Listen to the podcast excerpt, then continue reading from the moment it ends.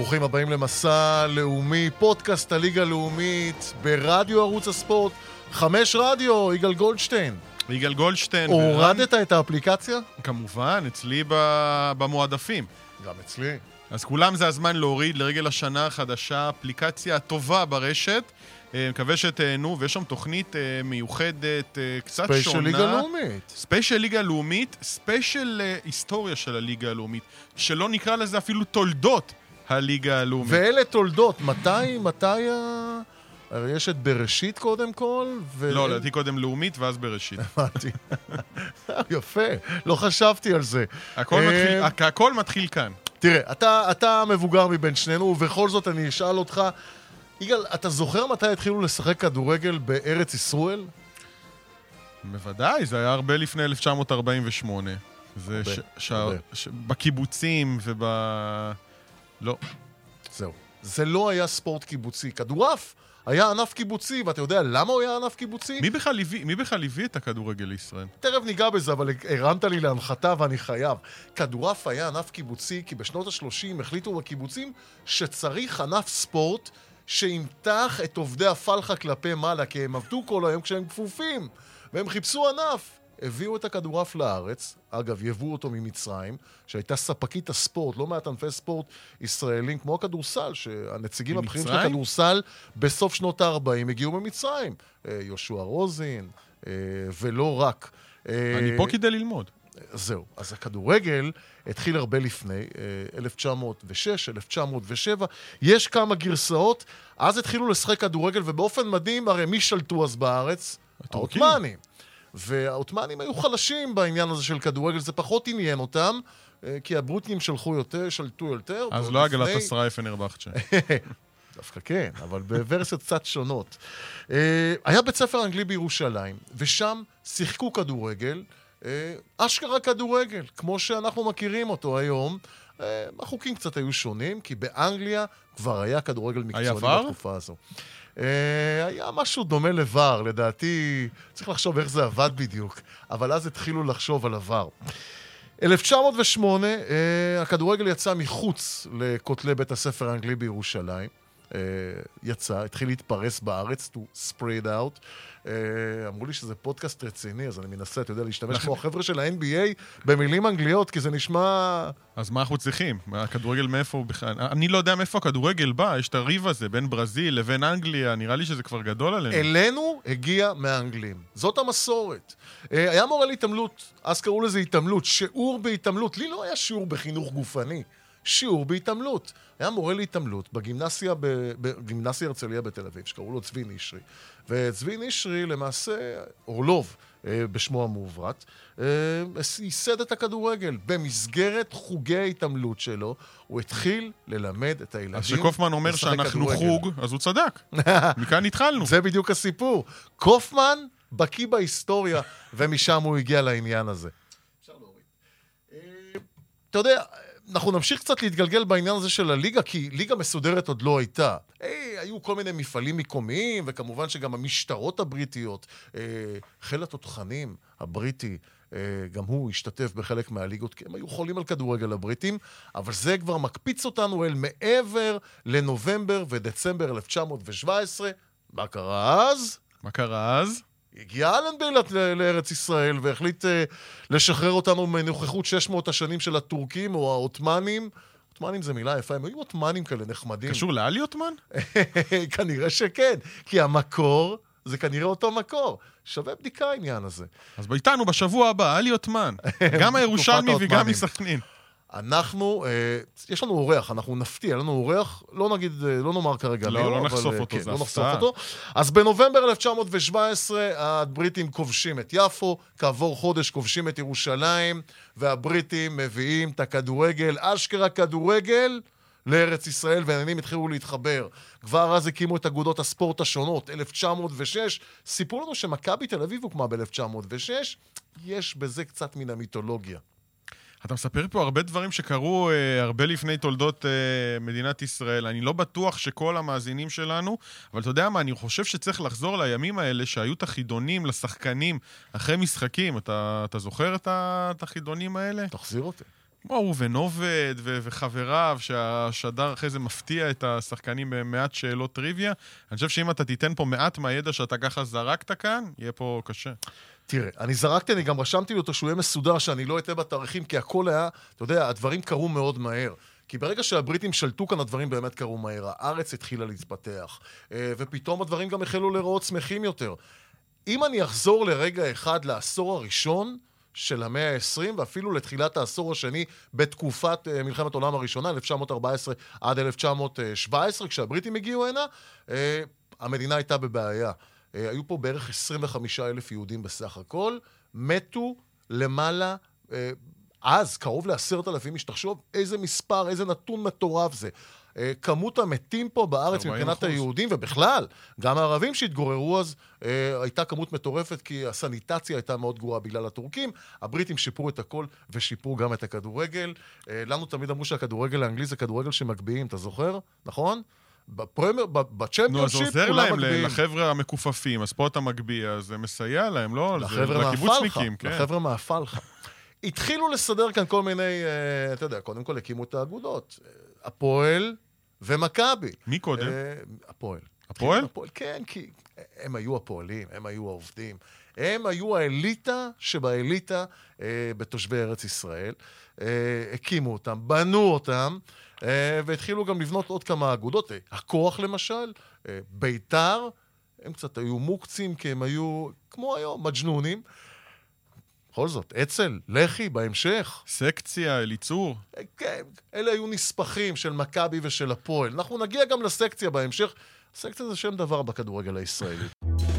נהנים מהפודקאסט? יש לנו עוד המון תוכן להציע לכם באפליקציית חמש רדיו. חדשות הספורט, אולפן ליגת האלופות ועוד תוכניות ומשחקים בשידור ישיר. וכן, יש לנו גם עולם שלם של פודקאסטים. הנוסע המתמיד והליגיונרים של נדב יעקבי, Speak and Roll ופודקאסט ה-NBA עם עידו גור ואנשי הכדורסל שלנו, עולים לרגל עם יונתן כהן, מאחורי הטבעות עם מירי נבו, שלב המוקדמות עם מודי ברון ועוד הרבה הפתעות. אז מה עושים? מורידים את אפליקציית חמש רדיו ונהנים בכל זמן מתכנים מעמיקים וניתוחים שלא תמיד יש לנו זמן אליהם בטלוויזיה. חמש רדיו, תורידו ונשתמע. שנות ה-20 התחילו להגיע כל מיני קבוצות לארץ בשביל גם לחמם את האווירה ולהראות שהכדורגל חי ונושם. Uh, הכוח וינה הייתה הקבוצה היהודית הכי מוכשרת בעולם, uh, עשתה לפה uh, לא עלייה, אלא הגיעה לביקור. הם התחילו את הביקור שלהם בקהיר.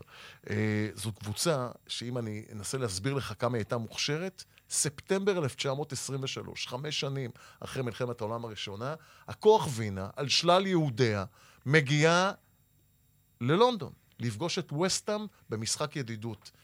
והם הפטישים האמיתיים. הם נתנו 5-0 על הראש של וסטאם. וואו. יהודים! יהודים וכדורגל. איך אחרי זה ווסטהאם לקחו את אייל ברקוביץ', ואת יוסי בניון. אחרי כל כך הרבה שנים. ואת יניב קטן. ואת יניב קטן. אתה מבין מה הכח וינה עשו להם? ביניב קטן הם הבינו כנראה שזה באמת בעייתי, הסיפור הזה. ואז הסטופ, ואז נהיה סטופ. בדיוק. אה, אוגוסט 1928, אגב, בתחילת 1924 הם הגיעו כאן לביקור, אה, התחילו אותו בקהיר, לקחו בקהיר רכבת. עלו על רכבת, ירדו בתל אביב ושיחקו כאן. האנשים בארץ ישראל שפשפו את העיניים, לא האמינו. אה, לאט לאט התחילו לארגן את הליגות המקומיות, ואם נחזור, אני חושב שאולי הדבר המשמעותי ביותר, רגע ההקמה של ההתאחדות לכדורגל. רגע עכשיו, מכונן. זה רגע מכונן. למה הוא מכונן? לא ידעו אז, כל הזמן היו סכסוכים בין הפועל למכבי, מה עושים, איך עושים, ואז החליטו לעשות את הדבר האמיתי. אה, הכל קורה כמובן כשהמדינה אה, רותחת באותם ימים, קצת אחרי מאורעות תרפ"ט, אה, גם כן תקופה מטורפת. אה, נרצחו כאן אה, קרוב ל... אם אני לא טועה, 150, 160 יהודים. קרוב ל-400 נפצעו, חלקם נשחטו, בחברון, בירושלים, והכל התחיל בגלל מריבות על זכויות אה, תפילה בכותל, אבל באזור תל אביב הכל היה רגוע יותר. רק מה שכן, עם אותן ליגות מקומיות באותה תקופה היה קשה אה, לצאת לשחק במשחקים רחוקים. אז הליגה התכווצה, והחליטו בשנות ה-30, תחילת שנות ה-40, להפוך את הליגות לליגות אה, מקומיות. ליגות אזוריות. ככה, בואו ניקח את הכל בפרופורציות לפני שנדבר על הדבר האמיתי. נחזור לרגע אחד אל הקמת ההתאחדות לכדורגל. אה, אוגוסט 1928 מקימים את ההתאחדות. הייתה ליגה שנייה בכדורגל הישראלי. הייתה את הליגה הבכירה כמובן, הליגה ששיחקה, והייתה את, את הליגה שקראו לה מחלקה ב'. כך קראו לליגה השנייה באותם ימים. אני בטוח ש-90% מהאנשים שמאמנים ומשחקים או בליגה, בליגה הלאומית, לא היה להם מושג שכך נקראה הליגה הזו. מחלקה ב'. להאמין או לא. זו הליגה הלאומית של היום, בימים ההם. מחלקה ב', שהייתה דרגה אחת מתחת למחלקה א', הליגה הזו... אז למה אתה עכשיו, כשאתה מתחיל שידור, אתה לא אומרים, ברוכים הבאים לאיצטדיון המושבה, המחזור הרביעי של מחלקה ב'? מחלקה ב', חבר'ה, אני שומע מחלקה ב' 2-3, הקשב. יפה, עשית טירונות, ידעתי. טוב, אז נגיד מזל טוב להולדת uh, הליגה השנייה, היא למעשה uh, שוחקה בצורה uh, מחוזית. Uh, תל אביב, ירושלים, דרום. דרום היה איפה? ראשון וגדרה. הצפון היה חיפה וחדרה, אה, אפילו כפר עטה. אתה מכיר, מכיר את כפר עטה? כפר עטה, הפועל בלפוריה. הפועל בלפוריה, אתה חזק בבלפוריה. בלפוריה כן, בלפוריה זה אזור נהדר היום. אני קרוב, ל... קרוב לעפולה. אם אנחנו נעשה קישור, ל... קישור ללאומית, אז מנכ"ל הפועל עפולה, תומר רחמים, גר בבלפוריה היום. שם התחיל הכדורגל, כי גם להפועל בלפוריה הייתה קבוצה בזמנו אה, בליגה הבכירה. קיץ 1940, אנחנו קודם כל נגיד אה, ב-1939, אה, כמו שאמרנו, נגיד אה, מזל טוב להולדת הליגה השנייה, אותה ליגה שנקראה מחלקה ב'.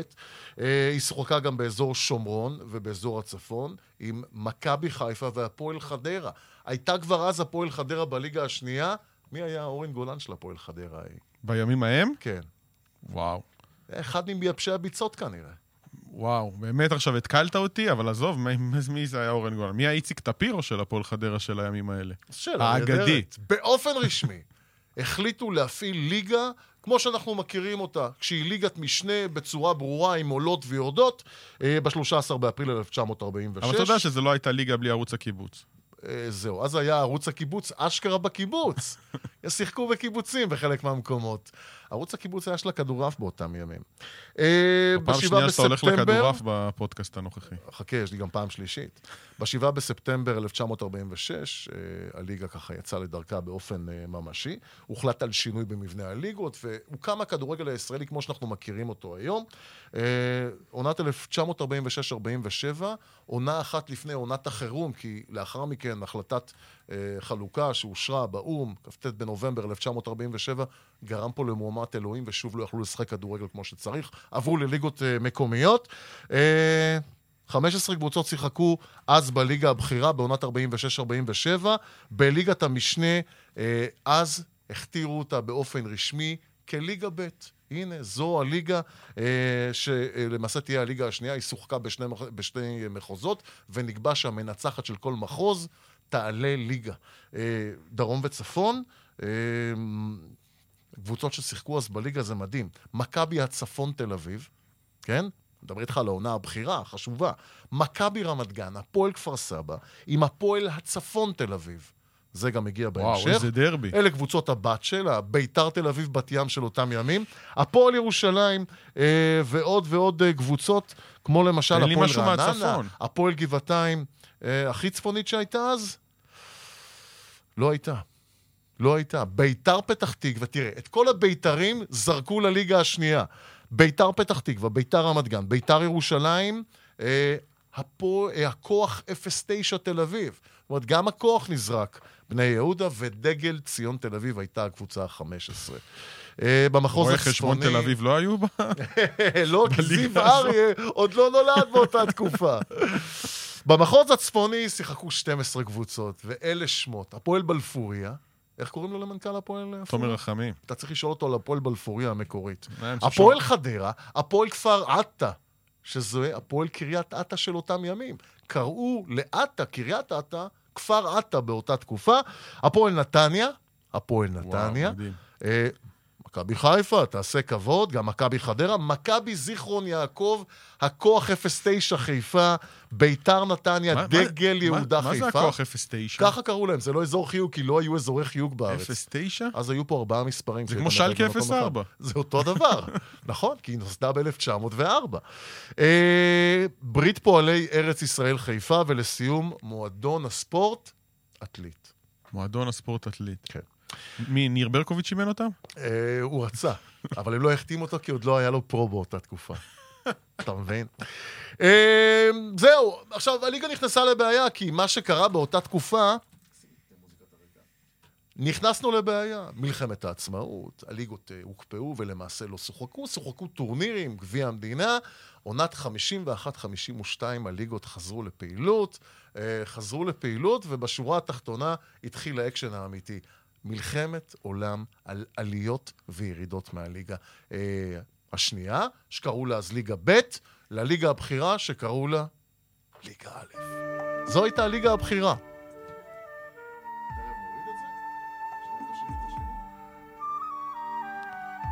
הם שיחקו עם טוריו? או עם העדר, תלוי מאיפה הגעת. נכון? וואו, לגמרי. זה קצת איג'יפטי גם, נכון? יש קצת איזה ניחוח מצרי גם ב... זה המוזיקה שהייתה אהובה באותם ימים על עובדי האדמה, עובדי הקטיף והפלחה. כי אין מה לעשות, הכדורגל אולי היה עירוני, אבל הנשמה, הנשמה הייתה חלוצית באותה תקופה. והחלוצים פרחו לא רק על מגרש הכדורגל, המגרש היה עשוי בדרך כלל מכורכר, אתה יודע, פחות דשא. אז היה להם יתרון אחד בליגה השנייה. לא היה שזרוע חורף. את זה שכחת. גם לא הייתה מנהלת ליגה ולא הייתה קורונה. אבל הייתה הרבה. מאוד נשמה, הייתה הרבה מאוד נשמה. מכבי תל אביב הייתה אה, האלופה של עונת 51-52, העונה, אה, העונה הישראלית למשל, הראשונה, כי זו הייתה כבר מדינת ישראל עם ההקמה שלה ייני שיחק ב-1948. היה צעיר מדי לאותה תקופה. אה, הפועל כפר סבא. עלתה ליגה מהמקום הראשון בליגה ב', הלא היא הליגה הלאומית של היום, אז קראו לה ליגה ב', היא עלתה ממחוז דרום, והפועל בלפוריה, אוי, הפועל בלפוריה, חגיגות אני העלייה. תהיתי- אני טעיתי מי האוהד היחיד של הפועל בלפוריה. הפועל בלפוריה. בלפוריה? זה אתה. בלפור. זה היה על שמו. של בלפור, כן, בלפוריה. ככה קוראים. זה בדרך לעפולה, זה לא באמת... אה, לא. כן, אז זהו, אז הפועל בלפוריה הייתה אחת משתי העולות הראשונות עם חידוש הליגה אה, במדינת ישראל אל הליגה הבכירה. הפועל כפר סבא והפועל בלפוריה. לדעתי אפילו אין שם היום אה, איצטדיון, גם אז לא היה איצטדיון. איפה הם שיחקו? בעמק יזרעאל. באיצטדיון של עפולה. של עפולה? שעוד היה, כן, המגרש הישן בעפולה. שם הם שיחקו. Uh, טוב, הליגה הבכירה ב- למעשה כבר שונתה בהמשך לליגה הלאומית, היא הייתה הליגה הבכירה. הליגה השנייה נקראה uh, ליגה א', ככה היא נשמרה לאורך השנים, עד שבשנות ה-70 שינו את זה שוב והפכו אותה להיות uh, ליגה ארצית. Uh, נחזור רגע אחד לעונת 60, 61, 62, אז למעשה השינוי פעם ראשונה לליגה ארצית, זה בהמשך חזר להיות ליגה א', כל הזמן רפו בהתאחדות על דבר אחד, שינוי מבנה הליגות. לפחות דבר אחד לא השתנה. תמיד היו ריבים בהתאחדות. עד היום, וזה לא השתנה. והכל נבע מהעובדה שבאותם ימים היה שוויון בכוחות. חצי מכבי, חצי הפועל, אה, כנראה שהפועל היו החצי הראשון, וכל השאר ספיחים. כוח, ביתר, אפילו אליצור הצטרפו בהמשך הדרך, החבר'ה עם הכיפות, שפחות אהבו כדורגל, הם יותר הלכו לחבר'ה של אה, כבוד הרב מגבעת שמואל, לכדורסל. של אליסר. אז זהו, אז ככה שבסופו של דבר אנחנו נקפוץ כמה שנים קדימה. אה, עונת אה, 76-77, שוב מחליטים על שינוי במבנה הליגות. יכול להיות שלא? אני, אני כבר, אתה הכנסת אותי למתח, המוזיקה פה מכניסה אותי למתח, אני מנסה לאגור את כל המידע הזה שאתה נותן לי, וזה לא פשוט. הכל מוקלט, יש לך את זה באפליקציה של חמש רדיו. לשם אני אקח אותך. טוב, הליגה הארצית חזרה להיות ליגת המשנה בעונת 76-77. זה קורה כמה חודשים אחרי שביתר ירושלים זוכה בגביע המדינה ההיסטורי הראשון שלה. אורי מלמיליאן, ילד בן 18, עושה כבוד לירושלמים. אה, זה תואר שני לירושלים, כי ב-73 הפועל ירושלים זכתה בגביע הראשון. אה, הפועל כפר סבא, מכבי חיפה ומכבי פתח תקווה, שלוש הקבוצות שיורדות בסיום אותה עונה מהליגה הבכירה לליגה הארצית, הלוא היא ליגת המשנה באותה תקופה, אה, וממנה למעשה עלתה רק הפועל חדרה. זו אותה הפועל חדרה שעלתה וחזרה לליגה לפני שלוש שנים, אחרי היעדרות של 50 שנה, נכון? מטורף. תראה כמה שנים הם חיכו לרגע הזה. אה, וכך למעשה שתי הליגות התייצבו עם 16 קבוצות אה, בכל ליגה. ומאז הכדורגל הלך ולמעשה הפך להיות משהו שאנחנו מכירים אותו היום. ואנחנו שוב חוזרים לאנגלים. מה קרה ב-92-93 באנגליה, אתה זוכר, אני מניח? כמובן, פרמייר ליג. או, הפסיקו. עכשיו קבוצות- הגעת לזמנים שלי, אתה לקחת אותי אחורה, אני, גלגלי המוח שלי עבדו. חשבתי על כיתה ב', שנסענו לקיבוץ יפעת, שיראו לנו שם את המוזיאון.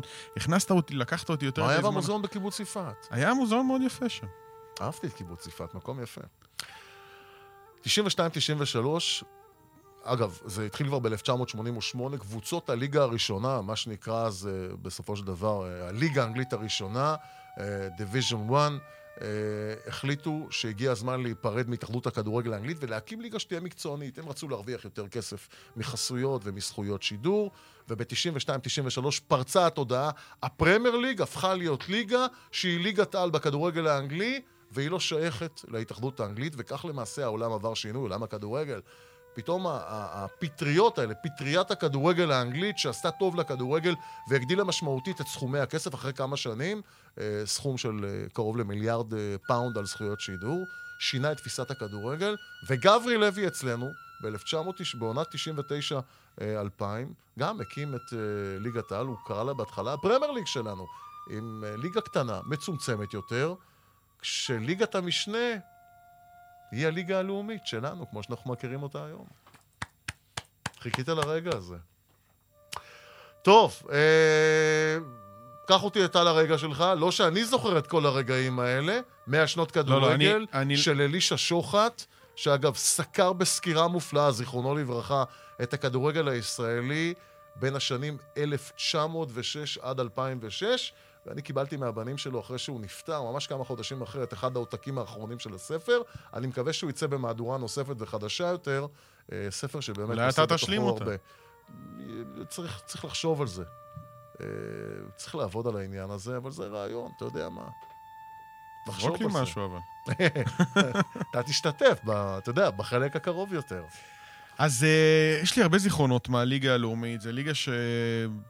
ז- זאת הליגה ש... אתה יודע, אני עוד יכול ללכת איתך גם לליגה א', אבל ליגה הלאומית זה הליגה שאתה מתחבר אליה, וכבר זה לא סוד. סיפרנו לא פעם שאני מ- במקור מנצרת עילית, ונצרת עילית ככה דשדשה, ליגה א', ליגה לאומית. אז יש לי הרבה זיכרונות uh, מנצרת עילית מהליגה הלאומית, עוד לפני שראינו את השידורים המרכזיים עם זוהיר בהלול ואליעזר לחנה בערוץ 33, ערוץ 11, לאחר מכן גם בערוץ הספורט שנכנסה לעניינים בקטע של הליגה הלאומית. אה, אבל הליגה הלאומית זו ליגה קסומה, קסומה, קסומה. ואני זוכר בעונת 2003 את עונת העלייה של הפועל נצרת עילית. מגיעים למשחק אחרון אה, נגד אה, הפועל כפר סבא, בכפר סבא המשחק. נצרת עילית צריכה לה- להוציא נקודה אחת על מנת להעפיל לליגת העל. ג'וזה דוארטה מעלה את האדומים של מוטי וניר אה, ליתרון. ג'וזה דוארטה לימים זה גם מכבי תל אביב, בני יהודה, גם שיחק בהפועל כפר סבא לאחר מכן. אה, ושחר סימנטוב, משווה את התוצאה. שחר סימנטוב, אחד הבועטים הטובים בהיסטוריה של הליגה הלאומית. בסדר? אני קצת... אה, אני... כשהייתה ליגת המשנה. שהייתה ליגת המשנה. מהבועטים הטובים, כובש שער, ככה דפיקות לב מואצות בקרב הקהל של אה, הפועל נצרת עילית לימים, הפועל אה, נוף הגליל, ואז המשחק מסתיים, הפועל נצרת עילית עולה לליגת העל, חגיגה גדולה. הרבה אנשים, הרבה אוהדים אה, שומרי שבת הגיעו למשחק וישנו בתוך, אה, אה, מכוני, במכוניות, הגיעו כבר ביום שישי, ישנו בס, בסמוך לאצטדיון שם בכפר סבא במכוניות. וחיכו לשריקת הסיום כדי uh, לחגוג, הלכו ברגל למשחק, ואז נכנס, ואז השמפניות שם uh, נפתחו. ומה עשה אבשלום נוריאל? לקח את שחר סימנטוב אליו לנצרת עילית. גדול לך. וכבר אין נצרת עילית, תראה מה זה אין נצרת. עילית, שנתיים בליגת העל אה, הספיקו, לאחר מכן חזרו, אבל זה המשחק שהוא זכור באמת לכל אחד. זה היה רגע היסטורי, נצרת עילית ניסתה בגלגול ה... לא, זה עוד נצרת עילית אה, עם אה, ירון נוחנבום פספסה- פספסה עלייה. נכון, לפני שהיא- שנתיים. אחרי שהיא כשלה עם... אה, עונת 18-19. כן, היא אה, לא הייתה נוף הגליל. הפועל כפר סבא אה, ניצחה דקה 96 בעפולה, נכון? איפה זה היה? נכון, נכון מאוד, בעפולה. שלוש-שתיים. 3-2, ועלתה ליגה. וירון אוכנבוים עם הפועל נצרת עילית נשארו בליגה הלאומית. אני חוזר לליגה הלאומית, שהיא הייתה ליגה ארצית, אז הייתה ליגת המשנה. אני חושב שסיפרתי לך באיזושהי הזדמנות, באחד הפרקים שלנו, עונת 80-81, אני ילד בכיתה ז', קצת, קצת לפני בר מצווה. אה, אתה יודע, פלומת שפם קטנה, משקפיים, אה, כמו, משקפ, כמו טלוויזיה 26 אינץ' בכל עין, ככה הייתי נראה, עם בלורית, טריפונס, ממש טריפונס. תראה לי תמונה, אני לא מאמין. אני אראה לך. עם תפילין או בלי תפילין, זה היה קצת לפני הבר מצווה, עוד התאמנתי בתפילין בבוקר, והלכתי ברגל מרמת אשכול לימק"א. עם איריס ממן. איריס ממן הייתה אחות של יוסי ממן, חלוץ ביתר ירושלים. ביתר ירושלים שירדה לליגה הארצית, לליגה השנייה. משחק ראשון לעונה, רק אלפיים איש באימקה. הפועל טבריה מגיעה ומנצחת את ביתר ירושלים. אתה מבין איך חזרנו הביתה? אבולים, אבלים וחפויי ראש? אני חושב שבשנה הזאת, או שנה לאחר מכן, גם נצרת עילית הייתה בליגה הארצית, וביתר ירושלים שיחקה נגד נצרת עילית בנצרת עילית, ניצחה 2-0. אני חושב שזה היה כעבור עשר שנים, אם אני לא טועה. לא, לא, בשנות ה-80 לדעתי. לדעתי זה 91-92, לפני שביתר ירושלים, ששיחקה באותה עונה בליגה הארצית, חזרה ולקחה את האליפות ב-93. זה סיפור שמתגלגל אצלנו במשפחה, שביתר ירושלים ניצחה 2-0, ואוהדים של ביתר ירושלים זרקו אבנים על אוהדים של נצרת עילית. בנצרת עילית. בנצרת עילית, ואוהדים של נצרת עילית ברחו לבתיהם. הכנסת אורחים. לעומת שבאו. השאלה, מי האורחים שאתה רוצה להזמין אליך באותו מעמד? מה יצא טוב באותה עונה של ביתר ירושלים, עונת 80-81? בצד השני של העונה, בסיבוב השני, במשחק חוץ אצל הפועל בית שמש, בחור בן 17 עולה לשחק ו... כוכב נולד, קראו לו אלי אוחנה. כי אורי מלמיליאן לא שיחק באותה עונה, הליגה הארצית הייתה...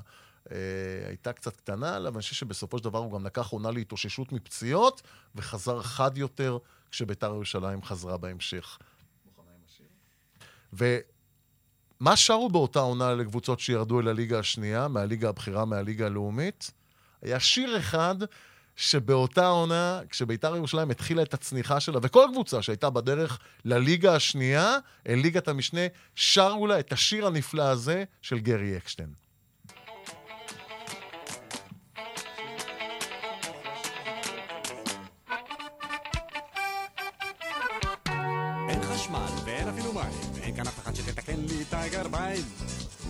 אבל יש מקום אחר והוא הרבה יותר יפה. האוויר נקי, וזה ממש שווה זהב. אין פה להשיג שום סיגריה במכולת, ואין כאן אף אחד שתסבן לי את הגב.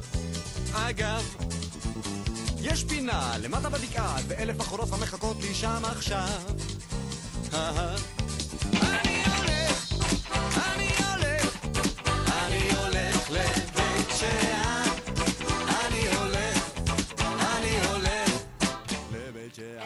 טוב, שמע, זה רוק ווסטרן ישראל, ישראלי עם אה, גרי אקשטיין. הבטחתי לך אורח ככה ספיישל. אני אפילו, אני לא אפילו יודע מי האורח. אתה לא יודע, אני לא מאמין לך, כי לא סיפרתי לך. שלום זוהר בהלול. שלום, שלום רן. מה העניינים? אני בסדר גמור, מה אה? אני אגיד לך? ימים לא, לא פשוטים, לא קלים. איך הם עוברים אליך? אה, אני משדר תוכניות אקטואליה ברדיו אשם, שזה הרדיו לציבור הערבי. אבל uh, זה לא כל יום, ולכן יש המון uh, זמן, uh, זמן פנאי, שלעיתים הוא גם מעיק ולעיתים גם פורה או מפרה. קוראים הרבה ומבלים בבית. אז חזרת לאהבה הגדולה שלך תקשורת. איך אפשר לא? זו האלטרנטיבה הכי טובה בחיים. אני אחזור איתך, משהו כמו אמרנו, משחק הדמעות היה לפני 17 שנים, נכון? כן, 2003. 2003, 17 שנה אחורה. אה, באותה תקופה אתה בכל ישראל רשת ב', אתה בערוץ הראשון, אה, כשהיה ערוץ ראשון במלוא תפארתו, אה, ומשחקי הליגה הלאומית שודרו אצלכם באותם ימים. מה היה מיוחד בליגה הזו? למה בעצם שידרו אותה בערוץ הראשון? אבל למה הלכתם ל-2003? מה יש ב-2003 שאני לא זוכר? משחק הדמעות ברעננה, אתה שידרת אותו. אה, הפועל רעננה, כן, כן, הפועל ירושלים. אני לא יכול לשכוח את המשחק הזה בחיים, אני, אבל אני לא זכרתי באיזו שנה זה היה. אומנם אה, אני הפקתי את האנציקלופדיה של הכדורגל, אבל אתם האנציקלופדיה האמיתית, אתה ויגאל. אז אה, כן, תשמע, זו ליגה מדהימה. אם אתה לוקח את הסיפור הזה, אז הסיפור הזה גרם לכך שפרנסי הערוץ הראשון החליטו שהפועל ירושלים עולה, ולכן שלחו אותי ואת הניידת אה, למשחק ברעננה. ואף אחד לא התייחס למשחק המקביל, שבו היה קמצוץ של סיכוי לסכנין לעלות, בקריית גת. נכון. אז uh, שידרתי את המשחק הזה, שהיה אחד מהמשחקים המוזרים ביותר ש... שאני שידרתי בחיי. רבע השעה האחרונה, או אפילו, בוא נאמר, עשר הדקות האחרונות, שחקני רעננה עמדו, סטטיסטים, לא זזו, לא נעו, ושחקני הפועל ירושלים הגיעו פעם אחר פעם אל השבעה מטרים שלושים ושניים סנטימטרים, עם שני מטרים וארבעים וארבעה סנטימטרים, הכל חשוף בפניהם. אה, הגאולה מבצבצת ממול, הארץ המובטחת מחייכת על כל הפנים, והם לא מצליחים לדחוק את הכדור פנימה. ואני משדר ולא מאמין. היו לי כמה משחקים בקריירה שלי ששידרתי ואמרתי, אני רואה משפשף עיניים ולא מאמין, אבל זה היה שיא השיאים. באמת זו הייתה ליגה מטורפת, שבסופו של דבר סכנין עלתה כאשר היא מנצחת בקריית גת, והמשחק של רעננה הפועל ירושלים שלכם סיימה את המשחק הזה בתיקו. אגב, זה מצטרף ללא מעט אה, משחקים טראגיים של הפועל ירושלים במהלך שנות קיומה של הקבוצה הזו. נכון. נכון. והפועל ירושלים סיימה ב-0-0. אה, כמו שאמרת, בני סכנין ניצחו בקריית גת. בני סכנין עלתה בפעם הראשונה בהיסטוריה מהליגה השנייה אל הליגה הבכירה, וכעבור שנה לקחה גביע.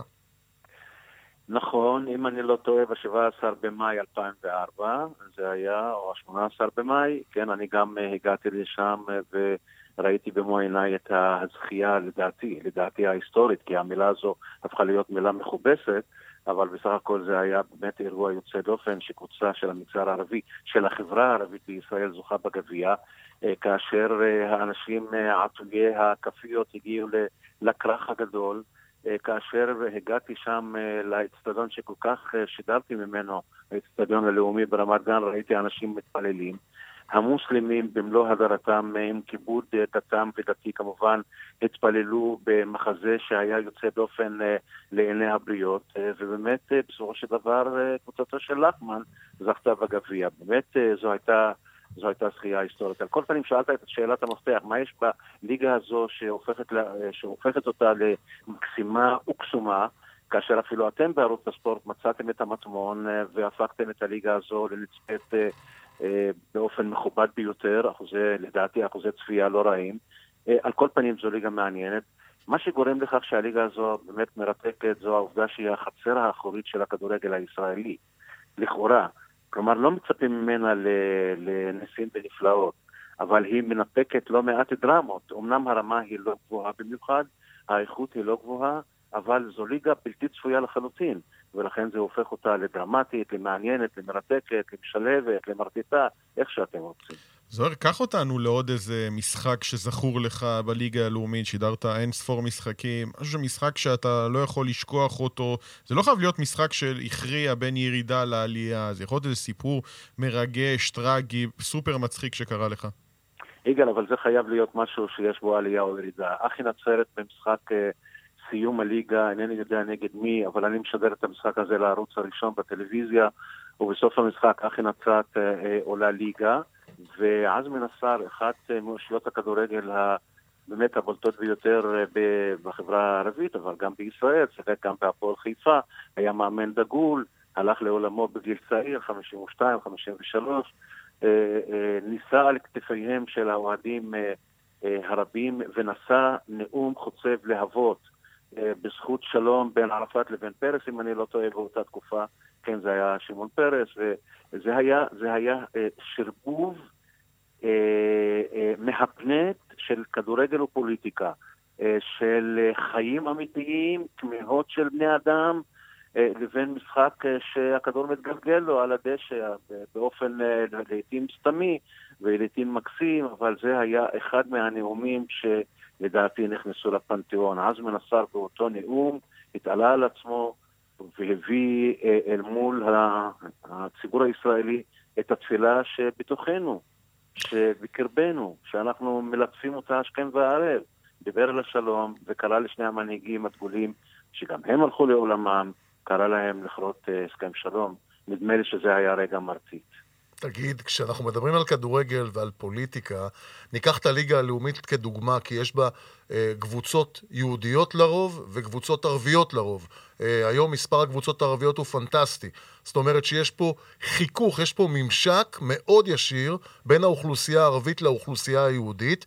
הכדורגל בסופו של דבר, אם אתה בוחן אותו אה, דרך הליגה הלאומית, טוב או רע לאחווה בין העמים, לחיבור בין המגזר הערבי למגזר היהודי?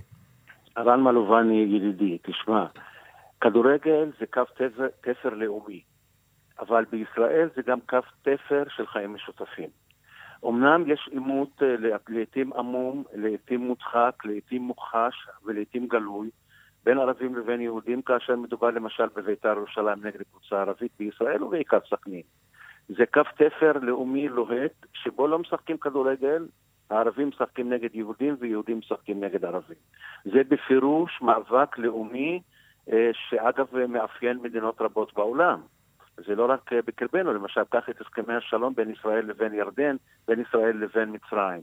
לעולם, או מעולם, הוא לא הניב משחק כדורגל. נכון. ולעולם גם, לדעתי, במצב הנוכחי, הוא לא יפיק משחק כדורגל. יכול להיות שבין האמירויות לבין ישראל כן יהיה משחק כדורגל, מכיוון שאין גבול משותף, ואין כמובן חיכוך יומיומי, וזה סכסוך מסוג, אה, מסוג אחר.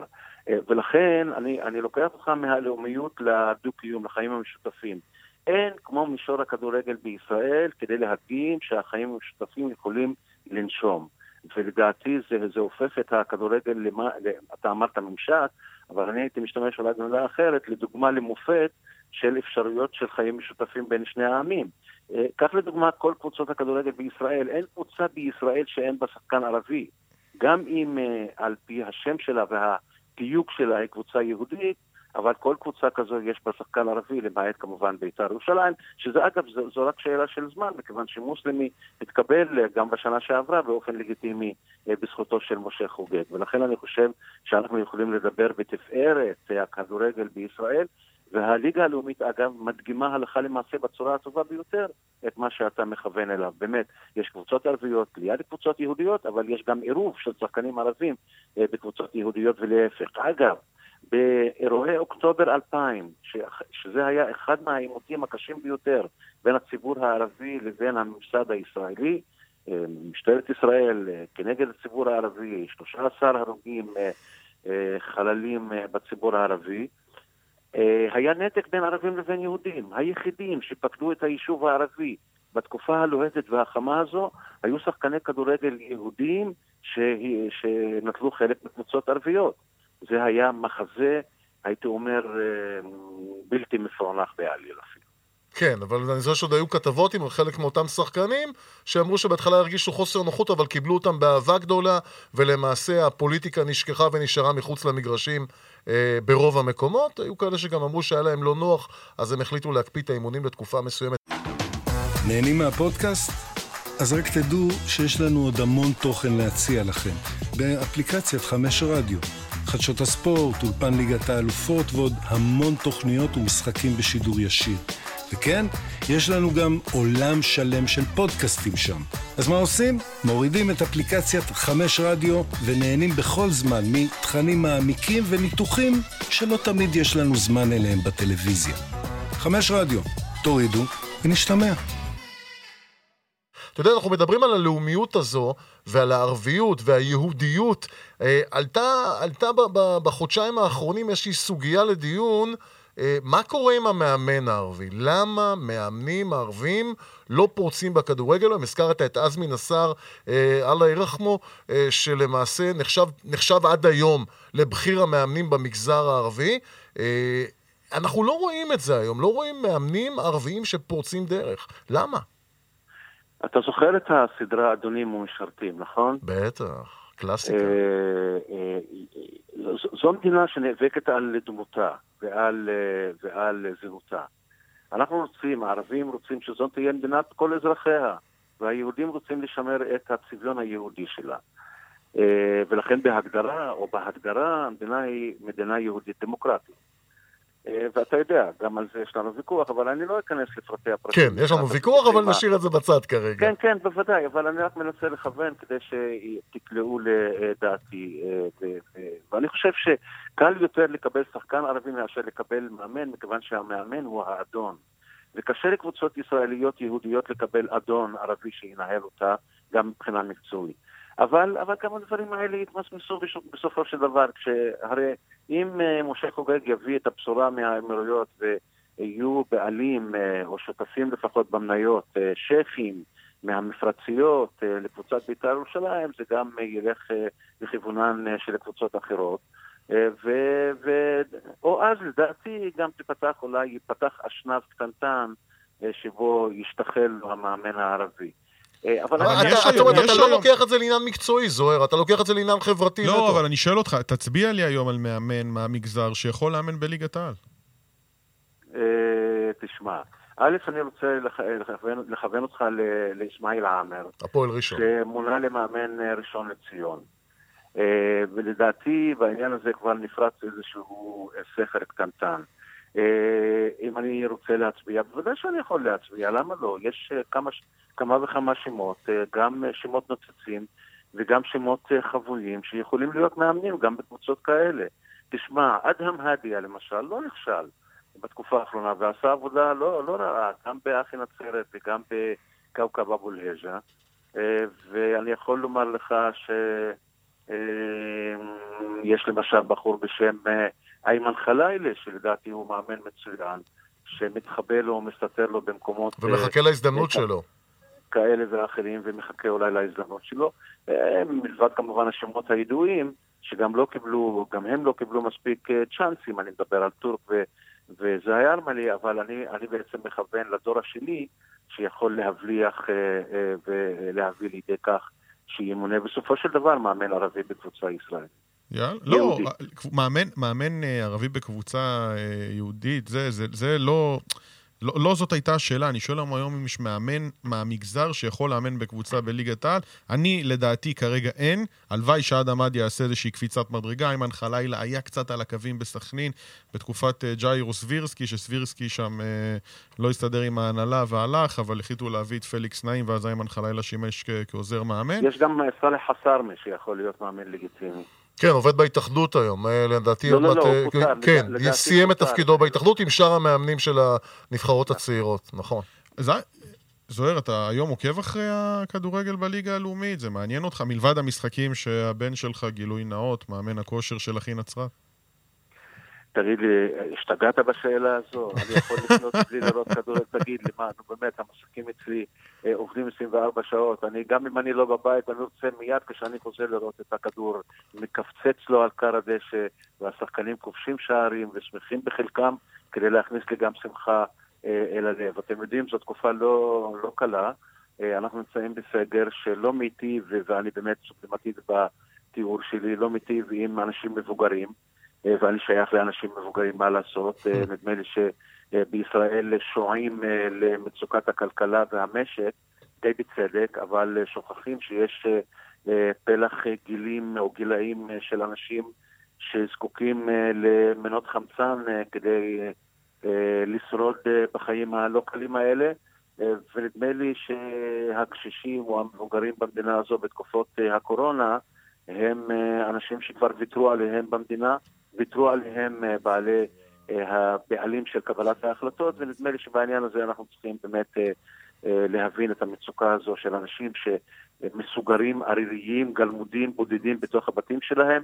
אה, האור היחידי שככה מנצנץ לו באופק זה ספורט, אין מה לעשות. תשמע, עכשיו אני רואה טניס מהמבורג, לפני יום-יומיים ראיתי טניס ברומא, אני משתוקק לרולנד גרוס, אבל גם אה, כדורגל בימי שישי, בימי שני, בימי ראשון, היום תודה לאל יש משחקים לאורך כל, אה, כל השבוע. זוהר, לא, לא נתעסק בצהוב, אבל ממש לקראת סיום. השם שלך עלה מספר פעמים בקשר להנהלת הפועל עכו, להיכנס לאיזשהו תפקיד רשמי. מתי זה קורה ולמה זה לא קרה עד עכשיו? תשמע, אני לא יכול בחיי לקחת את כל התפקידים שהוצאו לי במהלך חיי. אני יכול לקבל כמה מהם. למשל, כש, כשהציע לי, הציעו לי במשרד החוץ אה, להיות שגריר בפינלנד ב-1994-5, אז אמרתי לא. אבל כשנפתחו שערי הכנסת הפעם, אמרתי כן. אבל אני לא יכול ללכת על כל דבר, כי אני לא יכול להיות אה, all around the player, גם בפוליטיקה, גם בספורט וגם במקומות אחרים.